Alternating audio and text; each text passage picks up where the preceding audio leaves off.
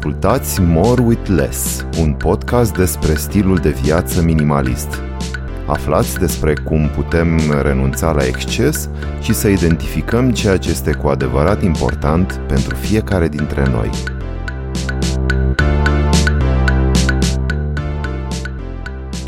Bună ziua, sunt Claudia Chirilescu și avem un nou episod din podcastul More with Less.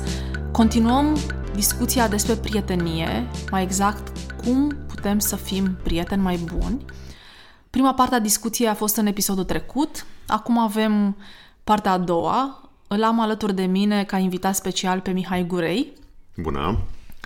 Și uh, practic ne-au mai rămas din agenda acestor două episoade uh, temele despre prieteniile dintre sexe diferite și cum ne manifestăm dragostea, iubirea față de prietenii noștri. Este posibil să iubim și dacă este normal să ne iubim prietenii. Vă sugerez să rămâneți în continuare pe acest podcast. Subiectul este, este PG, adică nu este X-rated. Nu vă gândiți că, din potrivă, încercăm să subminăm uh, toate aceste uh, locuri comune și prejudecăți uh, sociale vis-a-vis de relații.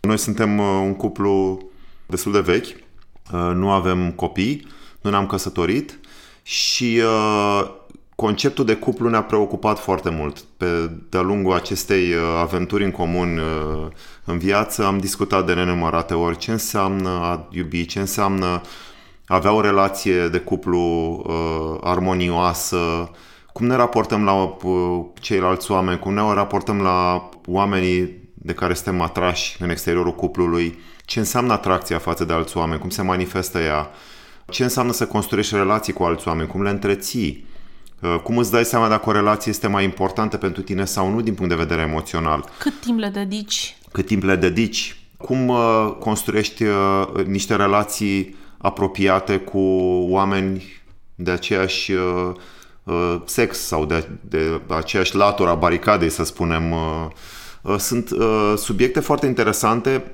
mai ales că destinul nostru, din punctul ăsta de vedere al, de cuplu, s-a separat la un moment dat ca traiectorie de alte cupluri de vârsta noastră care au intrat în uh, orizontul uh, fascinant și uh, complex al uh, parentingului și uh, asta cumva ne-a, ne-a făcut să avem mai puțin acces la oameni de care eram foarte apropiați. Bineînțeles că înțelegem uh, și uh, apreciem dăruirea și uh, timpul pe care îl dedică părinții copiilor și creșterii și educației și, cum să spun... Uh, și cât de dificil este. Sănătății uh, mentale și emoționale ale, ale copiilor lor. Și avem exemple extraordinare de părinți în jurul nostru și se vede foarte clar în felul în care sunt copiilor și avem și exemple de oameni care vedem că parcurg cu dificultate un astfel de traseu. Care se este văd, oricum dificil. Care este oricum dificil și asta se vede și în relația pe care o construiesc uh, uh, cu copiii lor, interacțiunile dintre ei și știți despre ce vorbim, că aveți uh, exemple de toate felurile și voi în jurul vostru.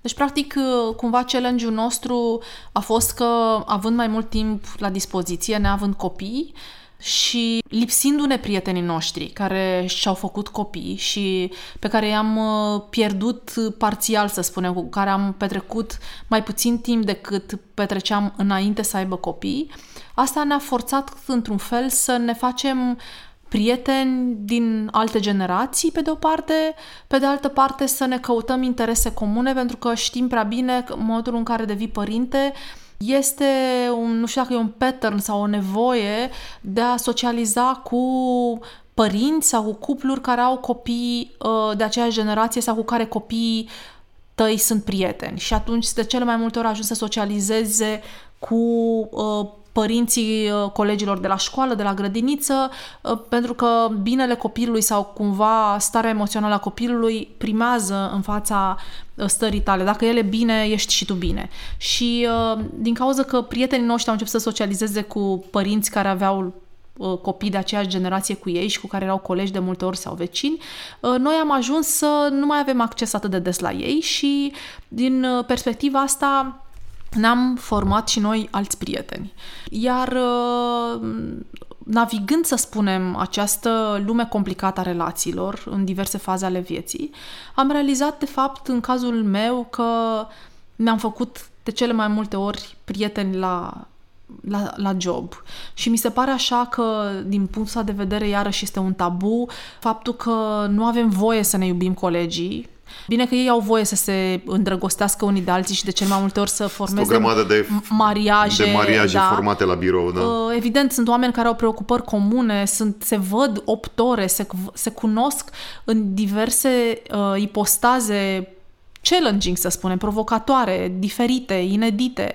Uh, mie mi se pare că noi oricum dăm cel mai mult din noi sau uh, oglinda noastră perfectă este cum suntem noi la birou, pentru că acolo ne dăm măsura noastră ca indivizi, acolo se vede utilitatea noastră, acolo se văd valorile noastre, uh, cât sânge rece avem, câtă tenacitate avem, câtă empatie avem, uh, câtă putere de muncă și eu cred oricum că munca ne reflectă ce mai bine personalitatea, este o convingere a mea personală. Și atunci colegii de birou, de, de muncă, ajung să-și facă să formeze prietenii și avem exemplu părinților noștri, mătușei mele, care are cei mai multe prietene, le are, le-a cunoscut la servici. Și ei, bine că ei au voie, ca să spun așa, adică colegii noștri, noi fiind antreprenori, suntem evident pe postura asta de șefi, o postură ingrată da. din cele mai multe ori și noi nu avem voie să, să ne facem prieteni de la birou, pentru că nu e așa, noi suntem angajatorii, suntem cei care negociem banii și cei care decidem Trebuie să le eval- să evaluăm, să evaluăm da. să-i angajăm și să-i concediem, așa. Suntem călăi, cumva, oamenii lipsiți de suflet și noi nu avem voie să ne iubim colegii, că unii dintre ei avem niște afinități extrem de multe și îi admirăm foarte mult și suntem fascinați de ei. Ei, în schimb, pot să te devină cei mai buni prieteni și după aia să-și nășească copiii și să se încuscrească. Noi, în schimb, nu avem voie și atunci noi suntem cumva Uh, eu și cu Mihai suntem cumva blestemați să fim singuri. Știi că nu avem voie să ne facem uh, prieteni la birou, nu avem voie să ne iubim colegii, citim manualele de, și trainingurile de management că este interzis așa ceva, uh, nu ai voie, păi da, da, munca ne reflectă personalitatea noastră ce mai bine. Acolo avem cea mai mare intersecție de interese cu oameni. I-am ales, mai ales în postura noastră noi și alegem să ne placă. Da. Ne, ne, ne alegem niște oameni pe care îi admirăm. Care oameni... să reflecte valorile companiei. Exact. Da. Să, să, să, da. să-i simți aproape, să fie responsabil, să, da. să fie așa cum îți plac ție. Da. Uh, și nu ai voie să te legi de oameni și noi, practic, de-a lungul carierei noastre de 20 de ani, am suferit foarte mult. Am pierdut foarte mulți oameni de, la care am ținut, de care ne-am atașat, Uh, de câte ori am manifestat aceste emoții, le-am verbalizat, le-am exprimat, nu cred că am fost înțeleși sau nu cred că am fost crezuți. Ceea ce este dramatic, într-un da. fel, pentru noi, pentru că emoțiile noastre erau sincere și uh, sunt foarte mulți oameni care au trecut pe lângă noi și pe care îmi pare foarte rău că nu mai am, nu mai am ocazia să-i mai văd și să mai lucrez cu ei. Asta ar fi una dintre... A fost o să de paranteză. De asta, da, legat de paranteza ta, e interesant că, de fapt, uh, Uh, e un, aproape un experiment social să petreci atâta timp cu oamenii la birou, că de, de multe ori, în multe situații petreci mai mult timp cu colegii tăi decât cu copiii tăi sau cu partenerul tău. Că, hai să fim serioși, că dormi 8 ore în același pat nu e ca și mai petrece timp cu omul ăla. Și uh, este foarte uh, dureros în momentul în care tu sau unul dintre colegii tăi părăsești organizația. De cel mai multe ori uh, Asta duce și la un soi de curmare uh, prematură a relației pe care o ai cu omul da. ăla și uh, animalul social din noi, animalul emoțional din noi nu înțelege asta. De ce se rupe? De ce se rupe în momentul la relația? Și rămâne un gol. Un gol pe care, în care golul este și o rană și e destul de dificil să o, să o repar, durează și uh, e bizar, e bizar pentru noi să fim atât de apropiați de un om, să petrecem atât de mult timp cu un om și paf, de mâine dimineață omul la ok, mai schimbăm niște mesaje și ne mai vedem la o cafea o dată la două luni. Dar uh, se schimbă o dinamică emoțională și e straniu. E foarte straniu. Pentru mine unele ce mai nasoale momente sunt alea care cineva îmi spune vreau să discut ceva cu tine. Deci ele sunt momentele în care realmente mi se taie picioarele și... Am mai avut și cazuri fericite în care au plecat pentru că au, nu știu, au, au făcut un copil și atunci este o, da. e o situație, cum să spun, care îți dă un soi de, de ai o pierdere, un gol, dar golul este umplut de faptul că viața omului ăla devine mai, mai specială, mai, mai complexă, mai da. complexă și uh, încercăm cât, pe cât posibil să, să menținem relațiile, mai ales, nu știu, eu am făcut asta în mod tu ai făcut și chiar constant. Asta vreau, chiar asta vreau da. să spun, că tu ești un, un, un, un uh, success story pentru mine și ești un exemplu. Eu n-am reușit. Ori are legătură cu industria, că e diferită, ori are legătură cu mine personal. Dar uh, eu am avut mulți oameni care au fost alături de mine, trup și suflet și de care am fost foarte atașată și care au decis să plece ei din vari motive și cu care n-am mai continuat o relație. De câteva ori am încercat să o continui și mi-am dat seama că era forțat. Și uh, mi-e foarte greu să, să accept faptul că uh, emoțiile n-au fost reciproce Sunt și că au fost. fost. Sunt asta asta, asta da. prefer și eu să cred, doar că într-un fel în relațiile astea când ești angajator este o componentă tranzacțională pe care nu poți să o neglijezi și într-un fel e și firesc să zicem să fie. De aia eu cred foarte mult în parteneriate, dar mă rog, asta e. Și eu mai cred că sintagma aia că orice om este de înlocuit, eu nu știu cine a inventat asta, dar este o aberație. E o aberație. Pentru că fiecare om este unic. Așa este. Cum ai putea să spui, chiar dacă el să spunem că îți umple cerințele unei fișe de post și știi, are niște abilități tehnice, din punct de vedere personalitate, cât de complex este și felul în care el face lucrurile posibile este complet diferit față de omologul lui care a făcut același tip de analiză, același tip de rapoarte într-o manieră personală.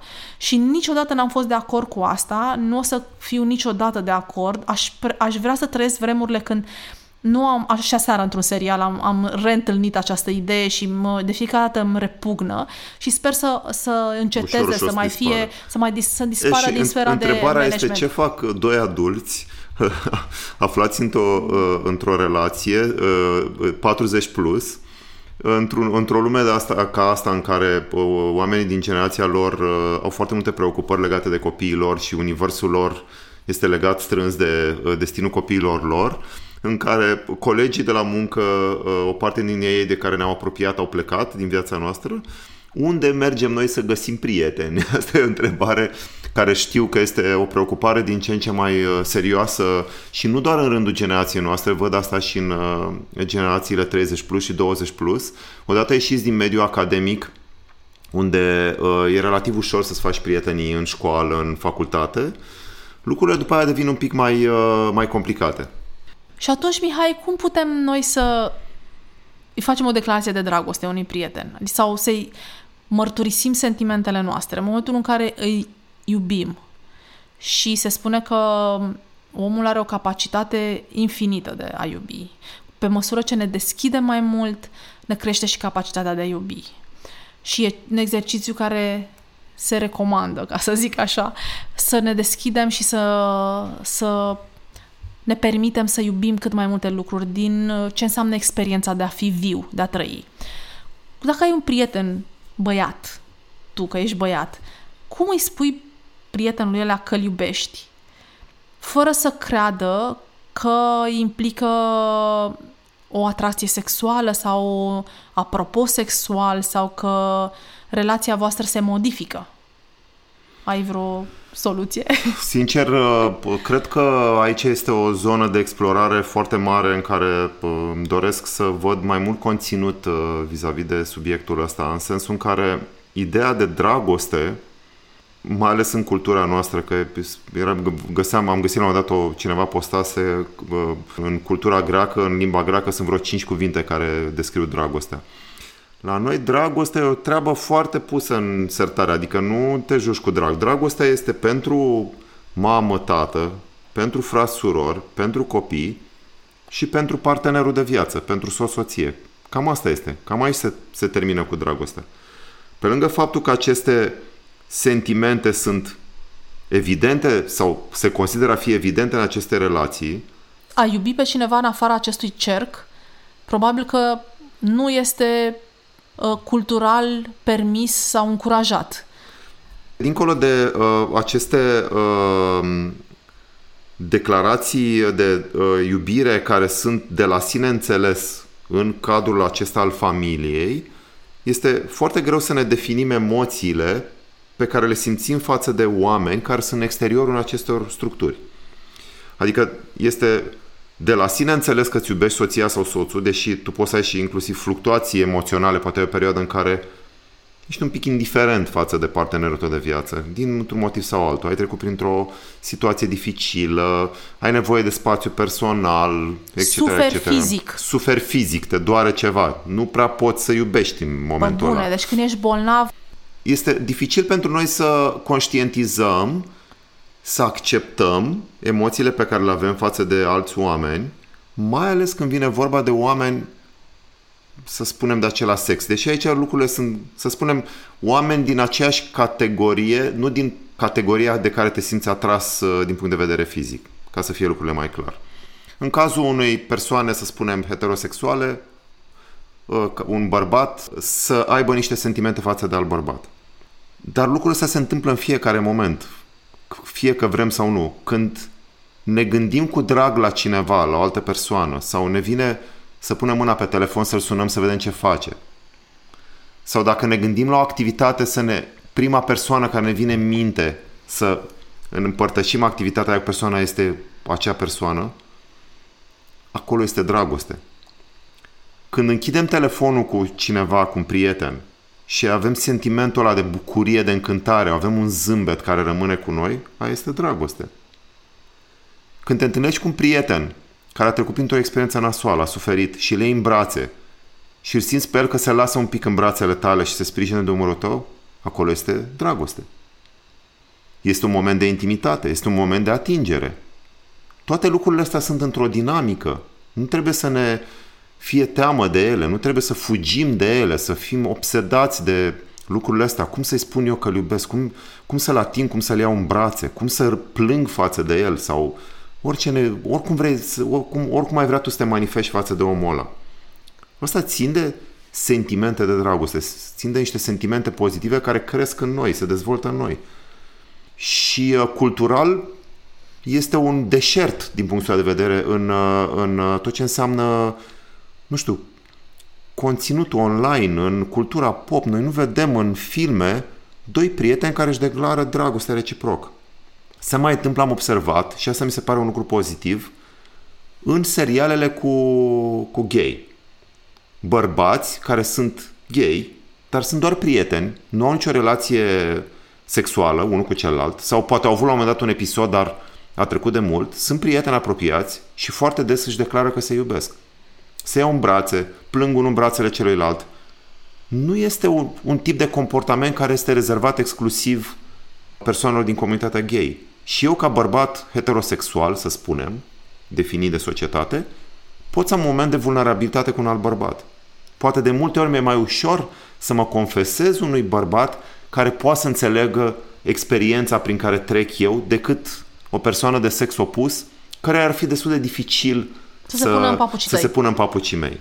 da. Și cred că aici este, pierdem niște oportunități uh, incredibile de a construi niște relații și de a investi energie, timp și de a conștientiza că acele sunt niște relații de dragoste cu... Și de a ne lua reward pe care ți-l aduce dragostea. Absolut. Care înseamnă sunt văzut, cuiva îi pasă de mine, nu sunt singur, contez, că asta de fapt, belonging ăsta, a aparține, a, a, a aparține pe această planetă, de a fi acceptat, de a fi, de a avea meritul de a trăi, adică de a nu trebui să faci nimic altceva decât să existi. Prin simpla ta existență ai dreptul să fii aici pe planetă. Și asta este o teorie care ar trebui la fel vehiculată mai des, pentru că noi nu trebuie să ne dăm peste cap să ne impresionăm prietenii. Asta este un alt struggle al meu, că uh, eu, într-un fel, uh, sunt o persoană mai modestă, sau, mă rog, nu știu, poate așa mi se pare mie, să exersez modestia și nu-mi place f- să mă laud cu lucruri.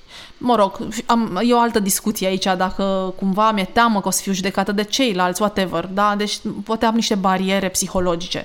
Dar, în general, nu vorbesc foarte des despre achievement-urile mele, nu-mi place să defilez cu ele.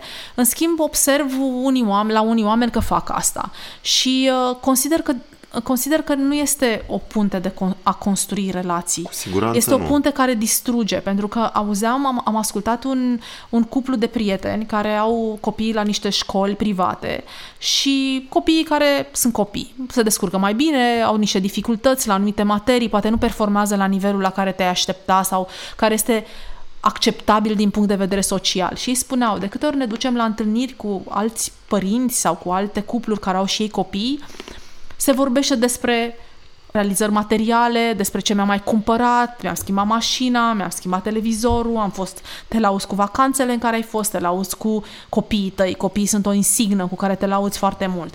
Și spune, plecăm de la acele întâlniri cu sufletul golit, și sunt niște oameni, din punctul meu de vedere, extrem de realizați.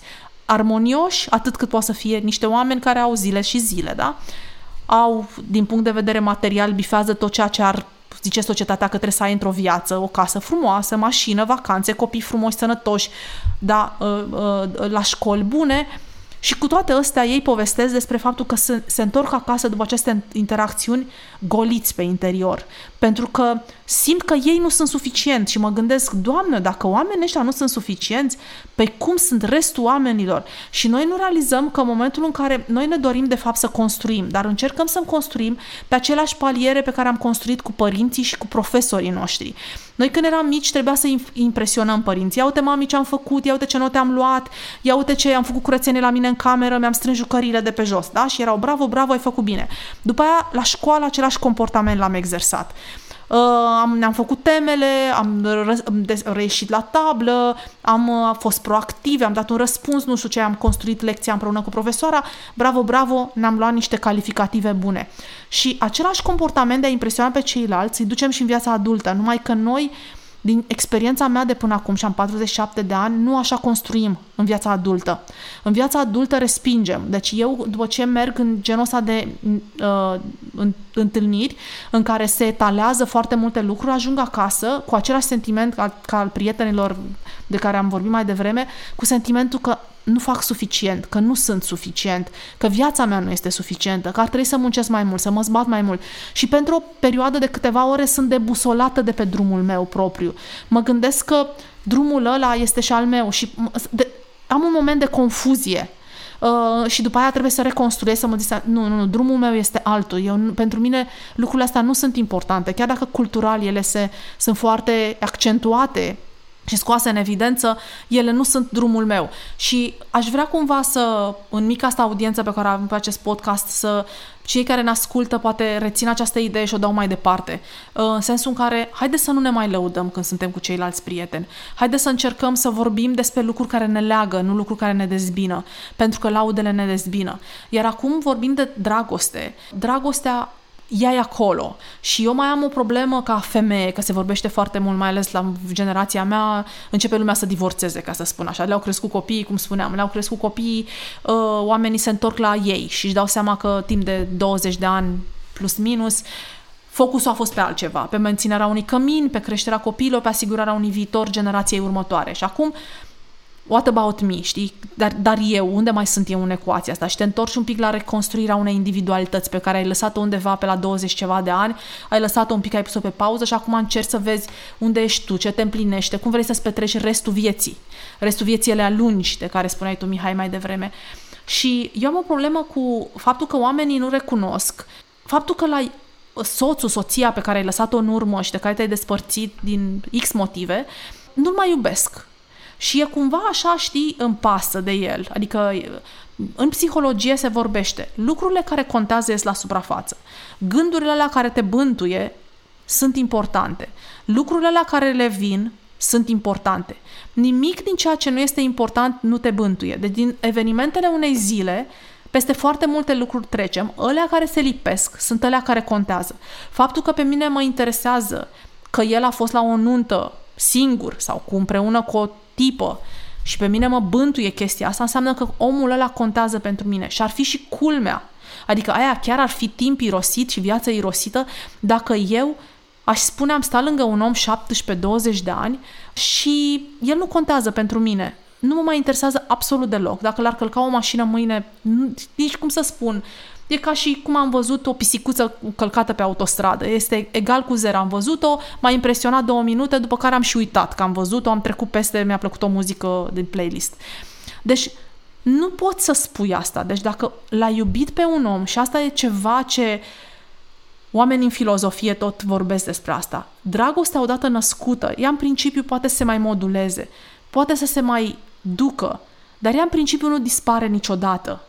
În momentul în care noi spunem omul ăla nu mai, nu, nu, nu-l mai iubesc, noi nu suntem sinceri cu noi și ar fi bine să începem prin a spune că toți oamenii care au fost în viața noastră, chiar dacă ei au fost colegi, prieteni de liceu, au plecat, ei dețin o parte din sufletul nostru. Deci sufletul nostru este împărțit într-un fel, investit în toate aceste relații. Și unele relații pleacă cu o bucățică din noi. Alții construiesc și ne îmbogățesc și ne măresc sufletul. Sufletul nostru se dezvoltă, inima noastră, capacitatea noastră de a iubi. Cum vreți să-i spuneți? Se dezvoltă pe măsură ce investim. investim. Și se spune că oamenii care, femeile, în cazul meu, care au mulți copii, uite, eu pierd asta, exersează dragostea și capacitatea de dragoste este ceea ce le îmbogătește și le prelungește viața.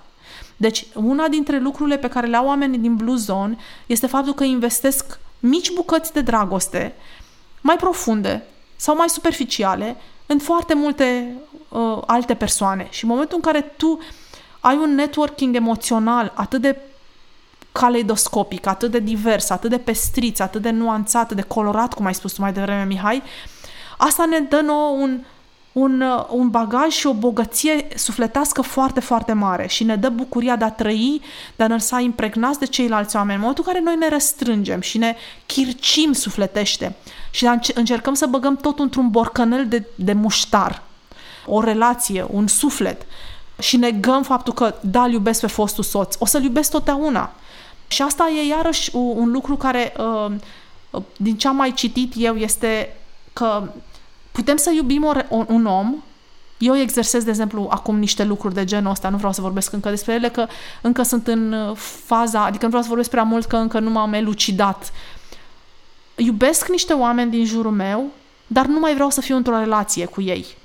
Și este foarte adevărat și sunt multe, dacă mai ascultați confesiunile oamenilor de pe TikTok, de pe YouTube, generațiile astea până în 25 de ani, care sunt mult mai deschiși și mult mai preocupați de starea lor mentală și emoțională, vorbesc mult despre relații toxice. Se vorbește mult despre relații toxice de cele mai multe ori cu părinții, adică niște copii care ajung la 18, 19, 20 de ani și constată că au o relație toxică în viața lor, cu un frate, cu o mamă, cu un tată, o relație pe care o încadrează la abuzivă.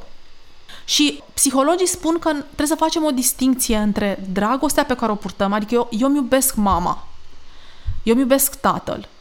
Ideea este că eu nu vreau să, vreau să am o relație cu niște limite și o să reluăm această idee când o să vorbim despre granițe, despre boundaries, pentru că relația aia îmi face rău. Sau relațiile eu nu pot să-i dedic mai mult de o cină de Crăciun sau un telefon de zi de naștere, pentru că mă încarcă foarte rău.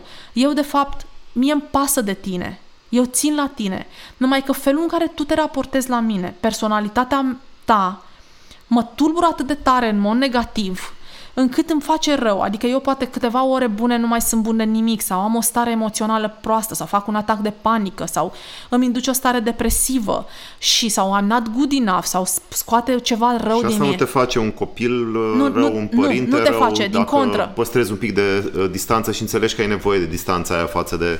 Față, uh, de, față de omul ăla da. care... Și mi se pare așa, știi că e un lucru pe care îl discutam și cu sora mea într-o conversație telefonică ieri, că singurul om cu care suntem într-o relație toată viața, suntem cu noi înșine.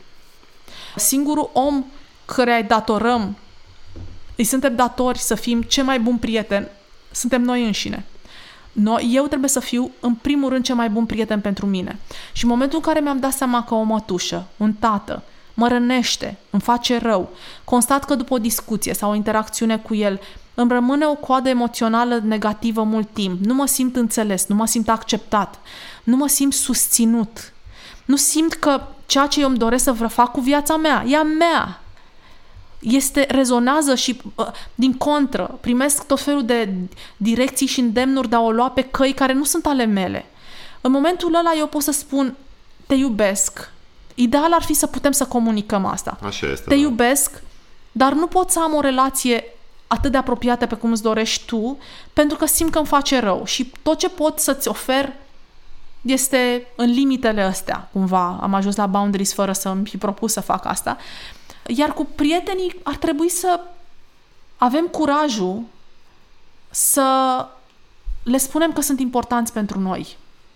Poate să reformulăm și să nu folosim din prima cuvântul iubire, ca să nu fugă omul la mâncând pământul, gândindu-ne că iertați-mă, o să-i punem mâna pe fund în secunda următoare, ci să cercăm să-i spunem că este sub o formă non-sexual as possible, să-i spunem că contează și foarte important pentru noi. Deci ajungem la ideea de prietenie cu, uh, să spunem, Persoanele- categoria de persoane de care te simți atras și fizic. Eu aș spune mai degrabă Și vezi că vorbim de categorie și asta e un lucru foarte, cum să spun, uh, foarte simplist. Sunt foarte simplist pentru că din punctul meu de vedere, ce am observat eu, eu sunt, de exemplu, n-am, am trăit cu mamă, n-am avut frați, am avut doar o relație în copilărie cu vărul meu, băiat. Nu pot să spun, am observat pattern din astea în jurul meu, fete, colegi care au trăit cu băieți, cu frați și au o naturalețe în a relaționa cu băieții sau din contră cu fete și atunci au o comunicare foarte ușoară cu alte fete și construiesc așa relații tip surori pentru că este e ceva ce ai învățat să faci, ai exersat în copilărie și îți vine natural. Eu practic nu sunt în niciuna din categoriile astea și cred că mi-e mai ușor să relaționez cu fete din ce am observat pentru că și- am avut o relație și am o relație de prietenie cu mama mea, eu așa o consider. Și uh, am observat asta că în momentul în care vorbim despre relații de, între sexe opuse, trebuie să admitem că o chimie sexuală ajută foarte mult comunicarea.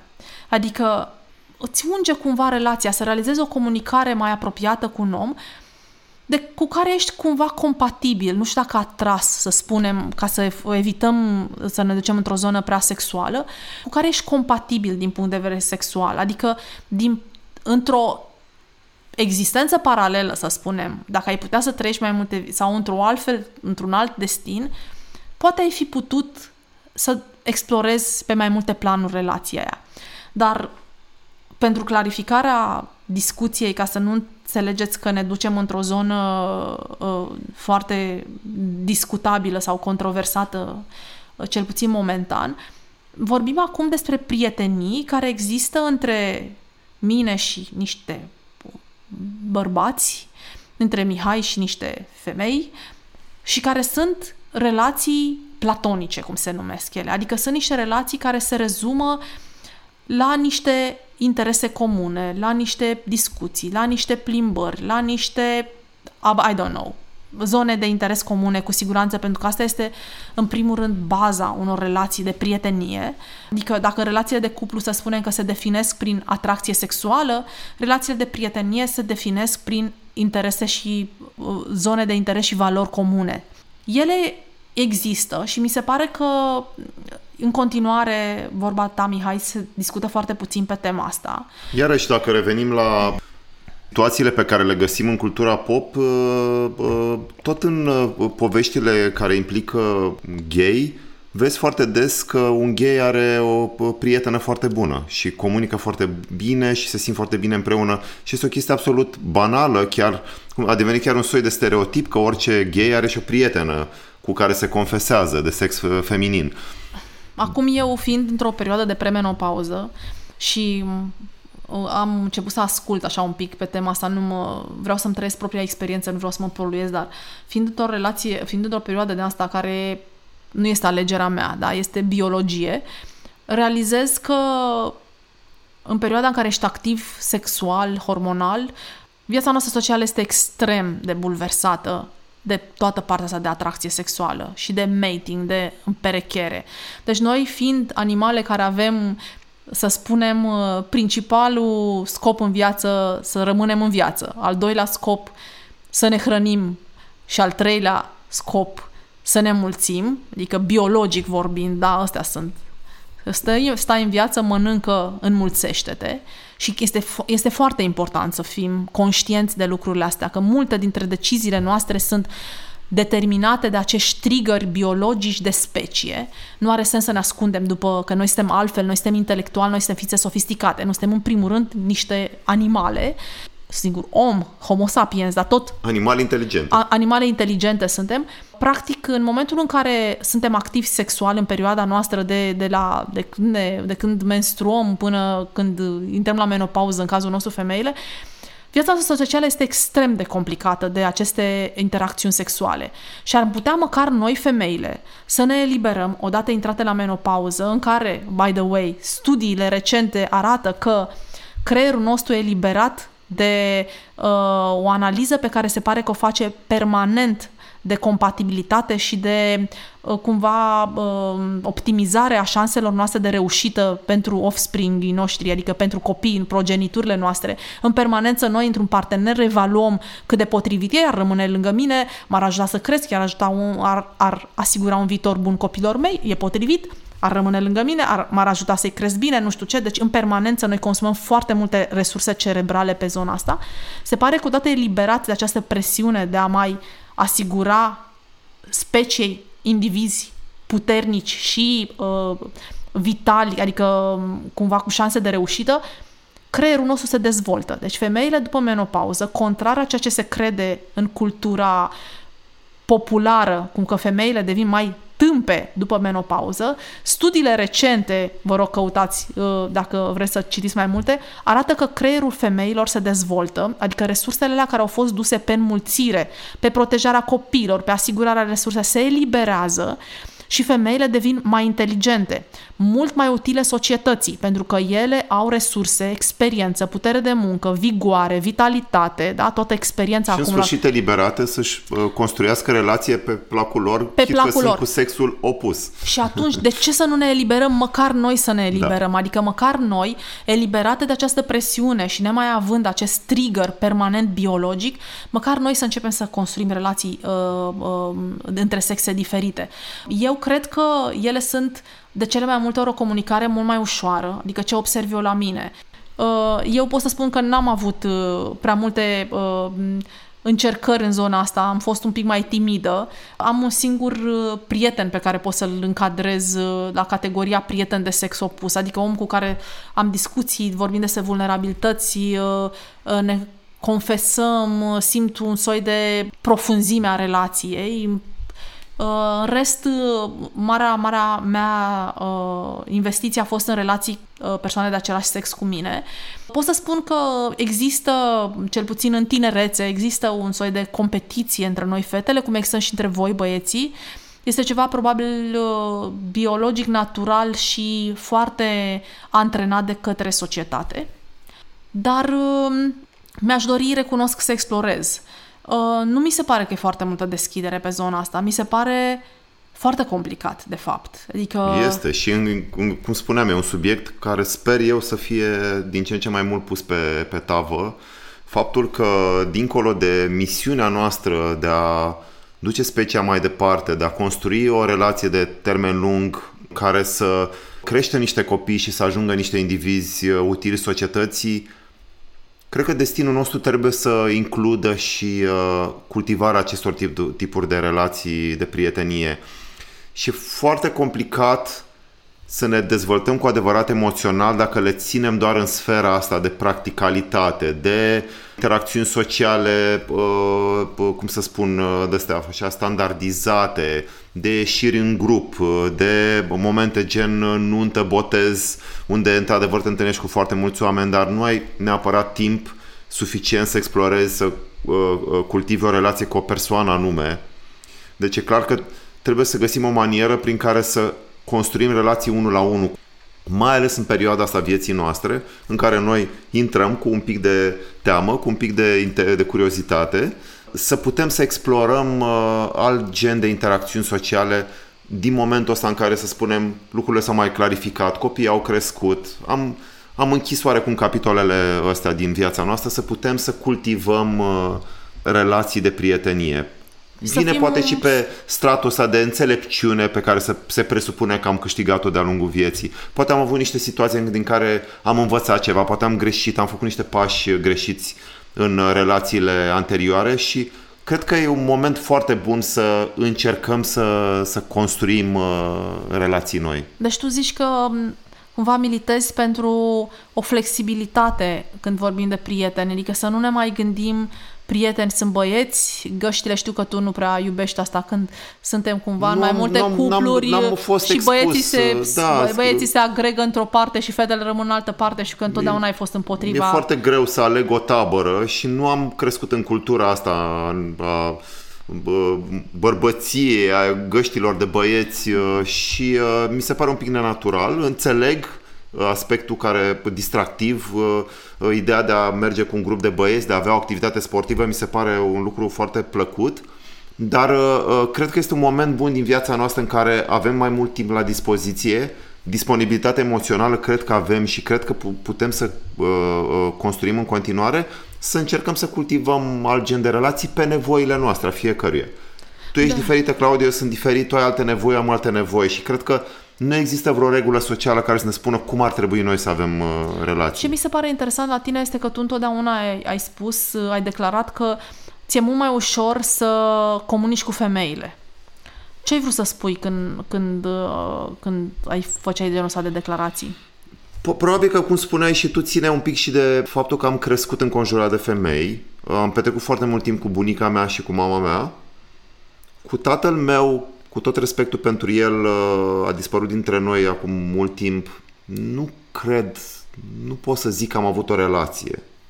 Ea încerca un pic să intre în haina de tată s- sever și care să mă pună la punct așa un pic. Ceea ce n-am, n-am reușit să mă adaptez la modelul ăsta.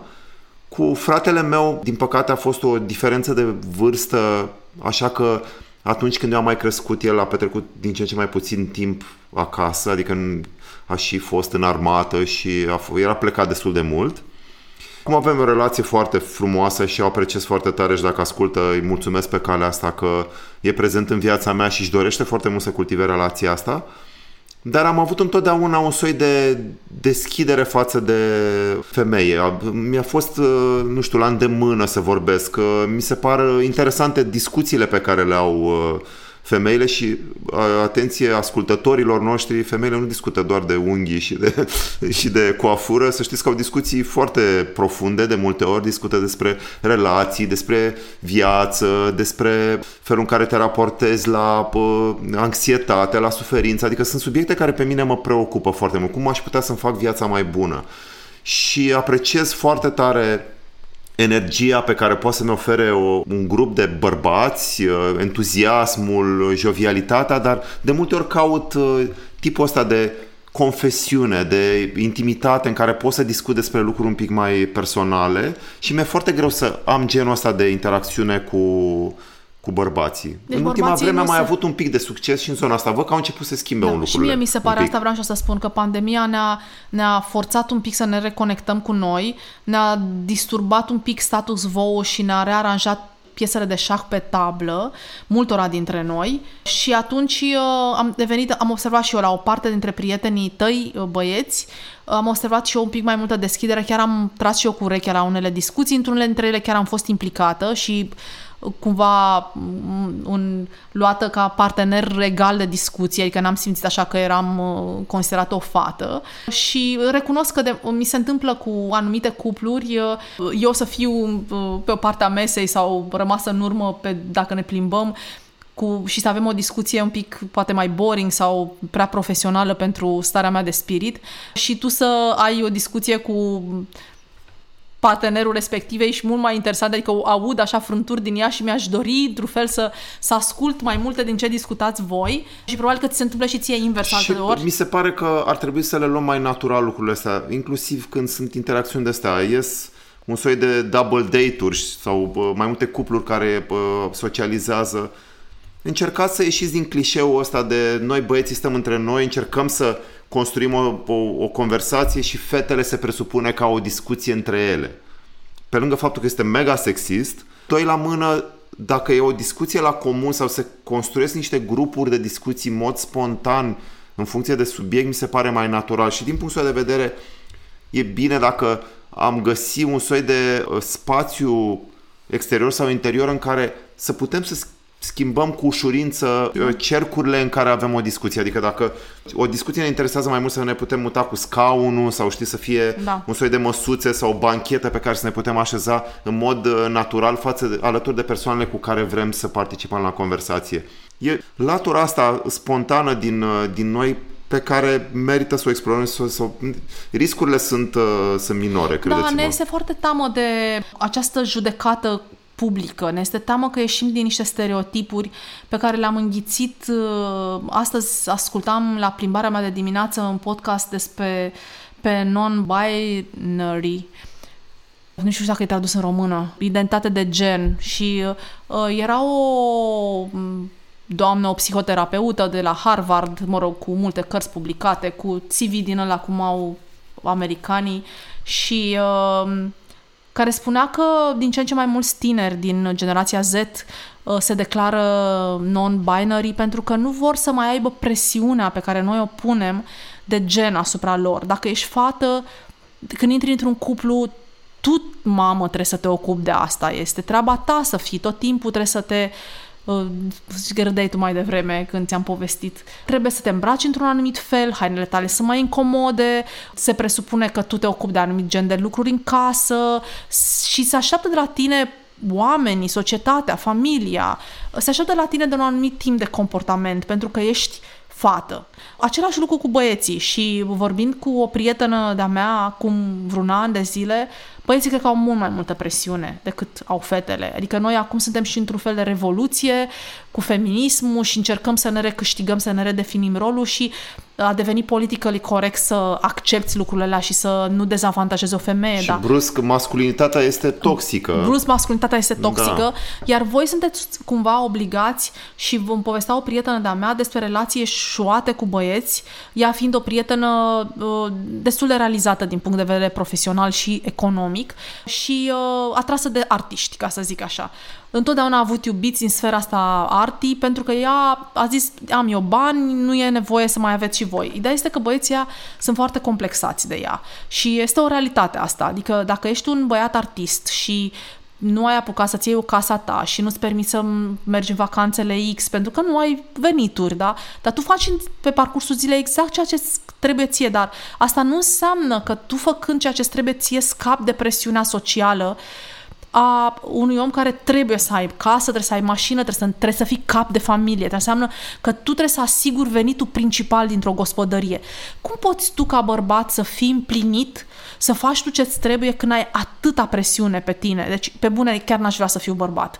Uh, mi se pare o presiune imensă, imensă. Și... Uh, îi înțeleg întreva, un, cumva pe o, reprezentanții, o parte din reprezentanții generației Z, nu știu dacă de la, la noi în țară se simte curentul ăsta, acum se vorbea mai mult de exteriorul României, că își doresc să nu mai fie încadrați. Și e mai degrabă un soi de timp de respiro pe care ei cer. Nu înseamnă că sunt confuzi sexual, nu înseamnă că ne gândim la toate perversitățile, că noi mintea noastră se duce imediat Sau nu înseamnă la că vor să nu-și asume niște responsabilități nu, sociale. Ei vor mai întâi să descopere cine sunt da. ca persoane. Ei sunt o ființă, o persoană, care au sigur din punct de vedere anatomic, niște dotări. Ideea este că ei vor mai întâi să vadă ce vor să facă cu viața lor, cum vor să o trăiască. Nu mai vor să fie încadrați sau să aibă presiunea de a termina o universitate, de a se căsători până la vârsta de, de a face unul sau doi copii, de a-și lua un credit ipotecar și până la 40 5-50 de ani să nu apuci să respiri pentru tine. Pentru că este tot acest, această presiune socială de a bifa niște lucruri. Și cumva ei încearcă să spună time out. Am nevoie de o pauză. Nu vreau să fim încadrați, lucru care sperie foarte tare. Sperie guvernanții, sperie familia, sperie pe toată lumea, pentru că ei nu vor să, să-și asume. Nu vor să-și asume pentru că vor să stea să, să descopere. Și poate și... este destinul generației lor să redeseneze aceste uh, Da, și uh, persoana asta respectivă spunea, reguli sociale. sunt foarte înțelepți, spunea. Pentru că fac ceva ce noi n-am avut curaj Da. să facem. Noi, am, noi, ca să nu supărăm și ca să fim conform, nici măcar n-am challenge lucrurile astea, știi? Nu înseamnă că se răstoarnă umanitatea. Nu înseamnă că nu o să mai facem copii. Doamne ferește! Nu înseamnă doar că vrem să fim mai bine reprezentați noi în viața noastră. Vrem s- ca noi să răsărim mai mult, să fie mult mai mult despre ceea ce ne dorim noi, astfel încât viața noastră să ne reflecte mult mai mult pe noi, mai ales acum în perioada în care nu mai e nevoie neapărat de atât de mulți copii, în care din contră ne confruntăm cu niște schimbări climaterice pe care le-am simțit vara asta din plin și chiar și cei care au sceptici pe pielea noastră, premizele nu sunt neapărat bune, trebuie cu toții să ne punem problema calității vieții pe care o trăim. Și calitatea vieții pe care o trăim, aș vrea eu, nu știu, să închid sub acest auspiciu, ține foarte mult de relațiile pe care le construim. Sau mai bine zis, la baza unei vieți fericite stau niște re- relații împlinite. Dacă noi nu construim niște relații împlinite cu noi, și asta înseamnă să, înțele- să ne înțelegem nevoile, care sunt diferite de la om la om. Dacă noi nu construim niște relații oneste, deschise, cu cei din jurul nostru, dacă noi nu construim multiple relații cu oameni, nu două, nu patru, o sută, cât mai multe, cu cât avem mai multe, cu atât animalul din noi este mai calm, cu atât ne scade anxietatea, pentru că noi știm că în orice moment este cineva care ne sare în ajutor. Deci an, animalul din noi se potolește în momentul în care noi avem foarte mulți oameni în jur pe care putem conta. Sigur, cu respectarea unui timp personal, cu respectarea unui timp în care suntem noi cu noi, în care avem liniște, în care ne regăsim. Nu înseamnă să fim tot timpul un, să trăim într-un Absolut. club. Doar că cu cât avem mai multe nua- uh, relații și cu cât investim mai mult în ei, cu cât ne deschidem mai mult față de oameni, cu cât ne permitem să iubim pe toată lumea, pe vecinul, de ce nu? Nu înseamnă că o să-mi părăsesc soția, nu înseamnă că o să plec, nu înseamnă că o să mă duc la el, nu înseamnă că vreau totul de la omul ăla, ci îmi permit să înțeleg că o- e o bucățică din mine care se conectează și care primește lumină cumva de la o bucățică din o altă persoană și construim așa ca, o, ca un soare care suntem noi, niște raze pe care le trimitem la cât mai mulți oameni. Și așa cum soarele nu e zgârcit în momentul în care se revarsă asupra planetei și ne, ne încălzește și ne dă tot ceea ce ne dă de viață, poate am putea și noi să fim așa niște mici sori în viața celorlalți și să lăsăm și pe alții să fie niște mici sori în viața noastră, să ne lumineze și să ne inspire și să ne dezvolte și să ne încălzească sufletul și să ne ajute să trăim o viață împlinită, lungă. Știi, e dictonul la make love, not war. Și poate un, mulți dintre noi l-au înțeles greșit. Make love înseamnă construiește dragoste. Cultivă dragoste în tine.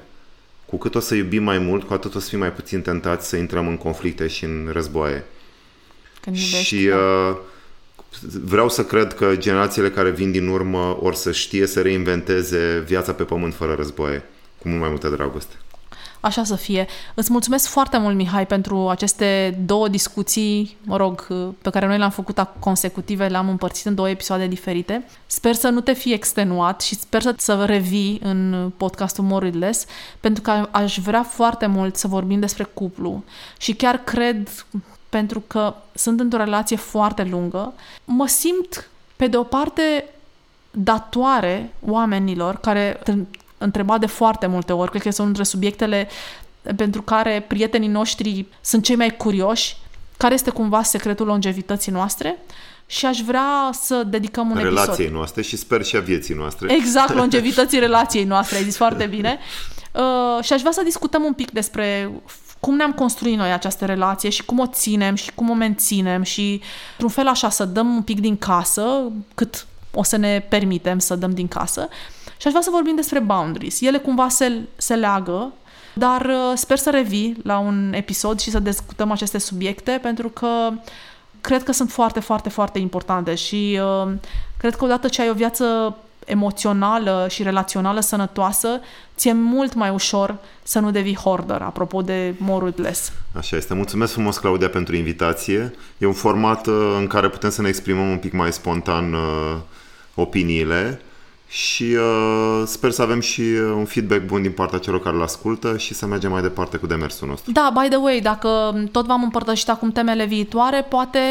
Eu n-am fost foarte interactivă până acum, dar uh, poate o să devin pe viitor și mă ajutați și voi. Poate intrați pe pagina de Instagram Moritless, uh, scris cu underscore și ne puneți comentarii sau ne spuneți despre, ne orientați un pic în discuție. Poate n-am făcut niciodată Ask Me a Question, dar uh, dacă aveți cumva întrebări pe care vreți să ni le puneți, întrebări care să fie dintr-o sferă plauzibilă, sigur, acum o să cernem noi dintre ele, vă rog, uh, uh, trimiteți-ne-le și o să încercăm să le răspundem. Vă mulțumim foarte mult și o zi frumoasă, plină de relații meaningful, nu? La revedere! Ați ascultat podcastul More with Less. Puteți lăsa comentarii și sugestii pentru viitoare subiecte de discuție despre minimalism pe pagina de Instagram More with Less, scris cu underscore. Găsiți un link în descriere către pagina de Instagram și până data viitoare să încercăm să fim bine cu puțin.